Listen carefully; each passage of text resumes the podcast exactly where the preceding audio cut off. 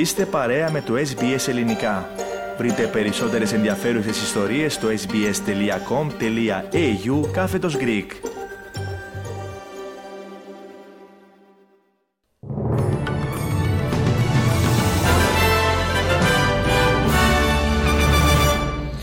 Οι ειδήσεις μας αναλυτικά στην επιμέλεια και εκφώνηση ο Αλεξανδρός Λογοθέτης.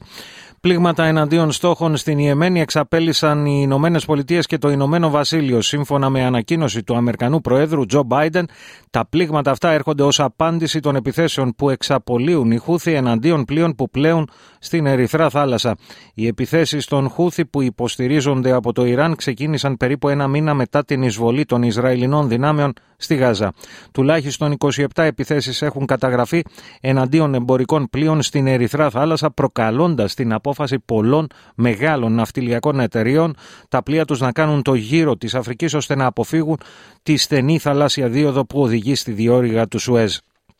Συνεπώς έχει εκτοξευθεί το κόστος των άβλων στο παγκόσμιο εμπόριο, ενώ πολύ μεγάλες είναι και οι καθυστερήσεις που παρατηρούνται στη διακίνηση εμπορευμάτων.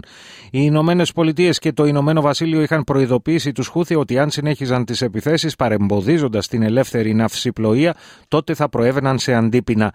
Σύμφωνα με Αμερικανό αξιωματούχο, οι στόχοι που επλήγησαν στην Ιεμένη περιλαμβάνουν μεταξύ άλλων σημεία εκτόξευσης πυράβλων και ντρόουν όπως και εγκαταστάσεις ραντάρ. Όπως έγινε γνωστό επιχειρησιακή υποστήριξη για την εξαπόλυση των επιθέσεων παρήχαν η Αυστραλία, ο Καναδάς, το Μπαχρέιν και η Ολλανδία το ενδεχόμενο νέων πλημμυρών αντιμετωπίζουν πολλές περιοχές στο βόρειο άκρο της Κουίνσλάνδη. Η Μετεωρολογική Υπηρεσία προειδοποιεί για ξαφνικές πλημμύρες στην περιοχή ανάμεσα στο Port Douglas και στο Daintree. Επιπλέον, προειδοποιεί ότι υπάρχει μια μικρή πιθανότητα οι καταρακτώδεις βροχές να εξελιχθούν σε ένα νέο τροπικό κυκλώνα. Υπενθυμίζεται ότι οι περιοχές αυτές ακόμη μετρούν τις πληγές τους από το πέρασμα του κυκλώνα Τζάσπερ. Εν τω μεταξύ, ο εκπρόσωπος του Συμβουλίου Εθνικής Ασφάλειας του Λευκού Οίκου, Τζον Κέρμπι, καταδίκασε χθες ως πρωτοφανή την κατάσχεση από τους Ιρανούς του πετρελοφόρου ελληνικής ιδιοκτησίας υποσημαία νήσων Μάρσαλ σε Νίκολας, ενώ έπλεε νόμιμα στον κόλπο του Ομάν. Το τάνκερ τον περασμένο χρόνο κατασχέθηκε από τις Ηνωμένες Πολιτείες για μεταφορά Ιρανικού πετρελαίου. Το Ιράν είχε προειδοποιήσει τις Ηνωμένες Πολιτείες ότι η ενέργεια αυτή δεν θα έμενε αναπάντητη. Το σκάφος είναι πανδρομένο με συνολικά 19 μέλη πλήρωμα, 18 υπήκοοι Φιλιππίνων και ένας Έλληνας, γεγονός που επιβεβαίωσε και το Υπουργείο Ναυτιλίας αναφέροντας ότι ο Έλληνας είναι ναυτολογημένος ως δόκιμος πλοίαρχος ξεκίνησε στο Διεθνές Δικαστήριο της Χάγης η εκδίκαση της προσφυγής της Νότιας Αφρικής εναντίον του Ισραήλ με την κατηγορία της γενοκτονίας των Παλαιστινίων στη λωρίδα της Γάζας. Σε αυτές τις πρώτες ακροαματικές διαδικασίες, το δικαστήριο θα κρίνει κατά πόσο θα ικανοποιήσει το συμπληρωματικό αίτημα της Νότιας Αφρικής για την έκδοση διαταγής άμεσης διακοπής των στρατιωτικών επιχειρήσεων από το Ισραήλ. Στη συνέχεια, το δικαστήριο θα κρίνει τη νομική επάρκεια των επιχειρημάτων της Νότιας Αφρικής για τη διάπραξη γενοκτονίας από το Ισραήλ, μια διαδικασία που μπορεί να πάρει και χρόνια. Το Ισραήλ αρνείται κατηγορηματικά όσα του αποδίδει η Νότια Αφρική και αναμένεται να υπερασπιστεί τη θέση του ενώπιον του δικαστηρίου κατατέθηκε στη Βουλή το σχέδιο νόμου Εκλογή Ευρωβουλευτών, Διευκόλυνση Εκλογέων μέσω επιστολικής ψήφου, Εκαθάριση εκλογικών καταλόγων και λοιπές διατάξεις του Υπουργείου Εσωτερικών. Σκοπός του σχεδίου νόμου, όπως σημειώνεται στην εισηγητική έκθεση, είναι ο εξυγχρονισμός του τρόπου εκλογής των Ευρωβουλευτών, μεταξύ άλλων και μέσω της εισαγωγής της δυνατότητας άσκησης του εκλογικού δικαιώματος με επιστολική ψήφο για την εκλογή των Ευρωβουλευτών της χώρας, ρύθμιση που πρόκειται να ισχύει και για τη διεξαγωγή δημοψηφισμάτων. Επιπλέον, το νομοσχέδιο αποσκοπεί και στην περαιτέρω διευκόλυνση της συμμετοχής ατόμων με αναπηρία στην εκλογική διαδικασία. Για τον σχεδιασμό της μεθοδολογίας της επιστολικής ψήφου μελετήθηκαν εκτενώς περιπτώσεις εφαρμογής της ανά την Ευρώπη, στις Ηνωμένες Πολιτείες και στην Αυστραλία στο νομοσχέδιο της κυβέρνησης σχετικά με τον γάμο και την τεκνοθεσία των ομόφυλων ζευγαριών αναφέρθηκε μεταξύ άλλων ο πρόεδρος του ΣΥΡΙΖΑ Στέφανος Κασελάκης σε συνέντευξη που παραχώρησε στον τηλεοπτικό σταθμό ΣΤΑΡ. Ο κύριος Κασελάκης σχολίασε αρνητικά την έκκληση του Πρωθυπουργού στους διαφωνούντες βουλευτές του σε αποχή και έκανε λόγο για πράξη πολιτικής δηλίας να μην επιβάλλει κομματική πειθαρχία σε ζήτημα που αφορά ανθρώπινα δικαιώματα.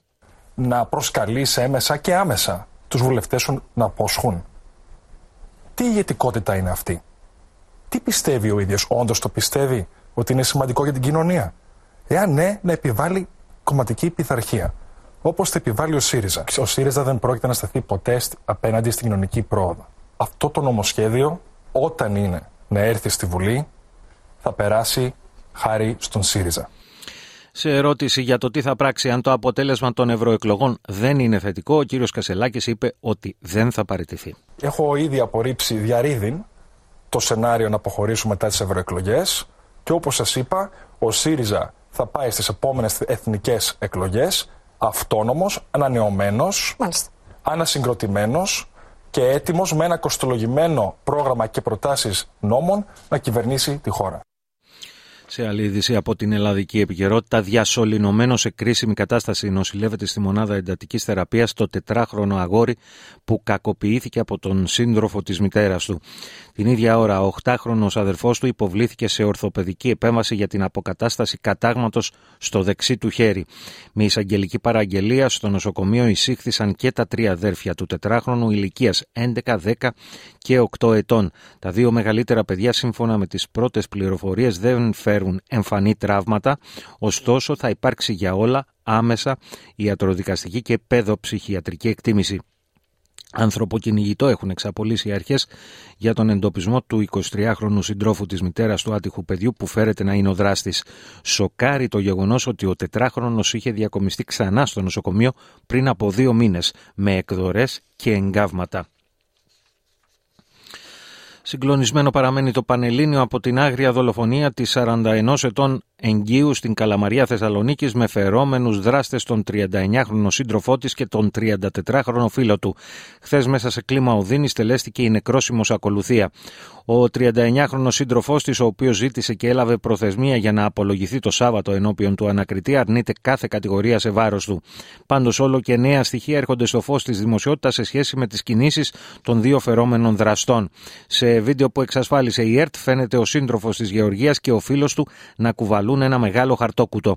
Το υλικό που έχουν καταγράψει κάμερες ασφαλείας δείχνει τους δύο άνδρες να μεταφέρουν ένα βαρύ φορτίο ταξιμερώματα 2 Ιανουαρίου, λίγα λεπτά μετά τη δολοφονία της 41 ετών εγγύου. Σύμφωνα με την ομολογία του 34χρονου μέσα βρισκόταν το πτώμα της άτυχης κοπέλας. Ταυτόχρονα συνεχίζονται οι αποκαλύψεις για το βαρύ ποινικό παρελθόν του 39χρονου κατηγορούμενος για ενδοοικογενειακή βία τουλάχιστον σε τέσσερα δικαστήρια είναι στους αμέσως επόμενους μήνες ο σύντροφος της άτυχης Γεωργίας. Μηνύτριε είναι τόσο η πρώην σύζυγός του, όσο και η αδερφή του, για την κακοποίηση των οποίων έχει καταδικαστεί πολλές φορές και στο παρελθόν μετά την αλυσίδα σούπερ μάρκετ Woolworths και η Aldi ανακοίνωσε ότι δεν πρόκειται να πωλεί προϊόντα με το Αυστραλιανό εθνόσημο πριν από τον εορτασμό της ημέρας της Αυστραλίας στις 26 Ιανουαρίου. Η απόφαση της Woolworths προκάλεσε την αντίδραση του αρχηγού της αξιωματικής αντιπολίτευσης Peter Dutton, ο οποίος ζήτησε από τους πολίτες να μποϊκοτάρουν τα καταστήματα της εταιρείας. Η Ομοσπονδιακή Κυβέρνηση κατηγορεί τον κύριο Ντάτον ότι προσπαθεί να ξεκινήσει έναν ιδεολογικό κοινωνικό πόλεμο.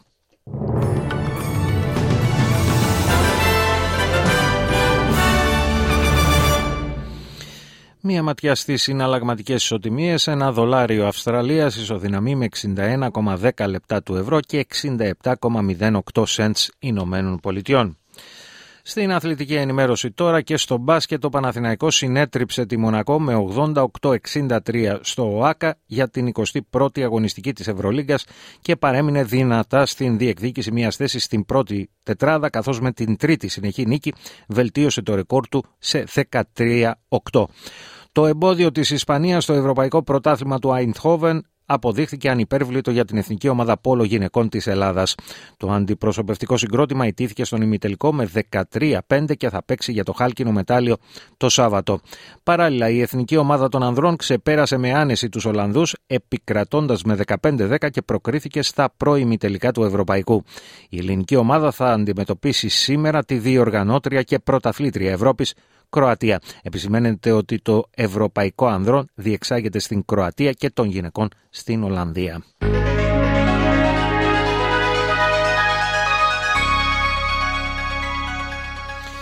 Και να ολοκληρώσουμε με την πρόγνωση του αυριανού καιρού.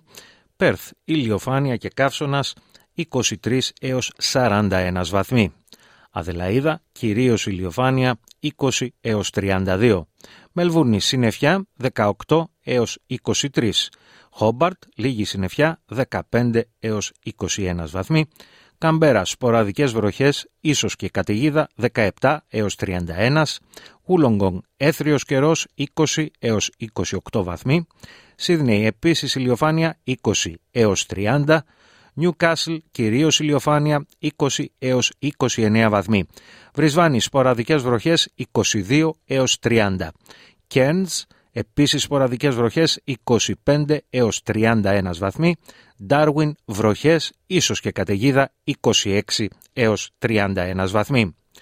Στην Αθήνα για σήμερα προβλέπονται καταιγίδες, ενώ η θερμοκρασία θα κοιμανθεί από 6 έως 10 βαθμούς και στη Λευκοσία σήμερα αναμένεται λίγη συννεφιά με τη θερμοκρασία να κυμαίνεται από 10 έως 17 βαθμούς Κελσίου.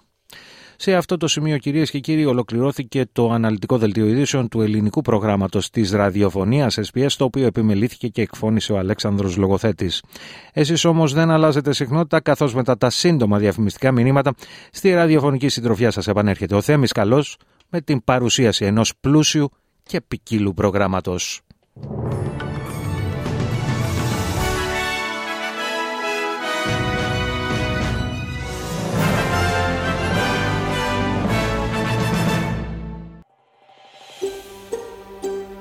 Θέλετε να ακούσετε περισσότερες ιστορίες σαν και αυτήν; Ακούστε στο Apple Podcast, στο Google Podcast, στο Spotify ή οπουδήποτε ακούτε podcast.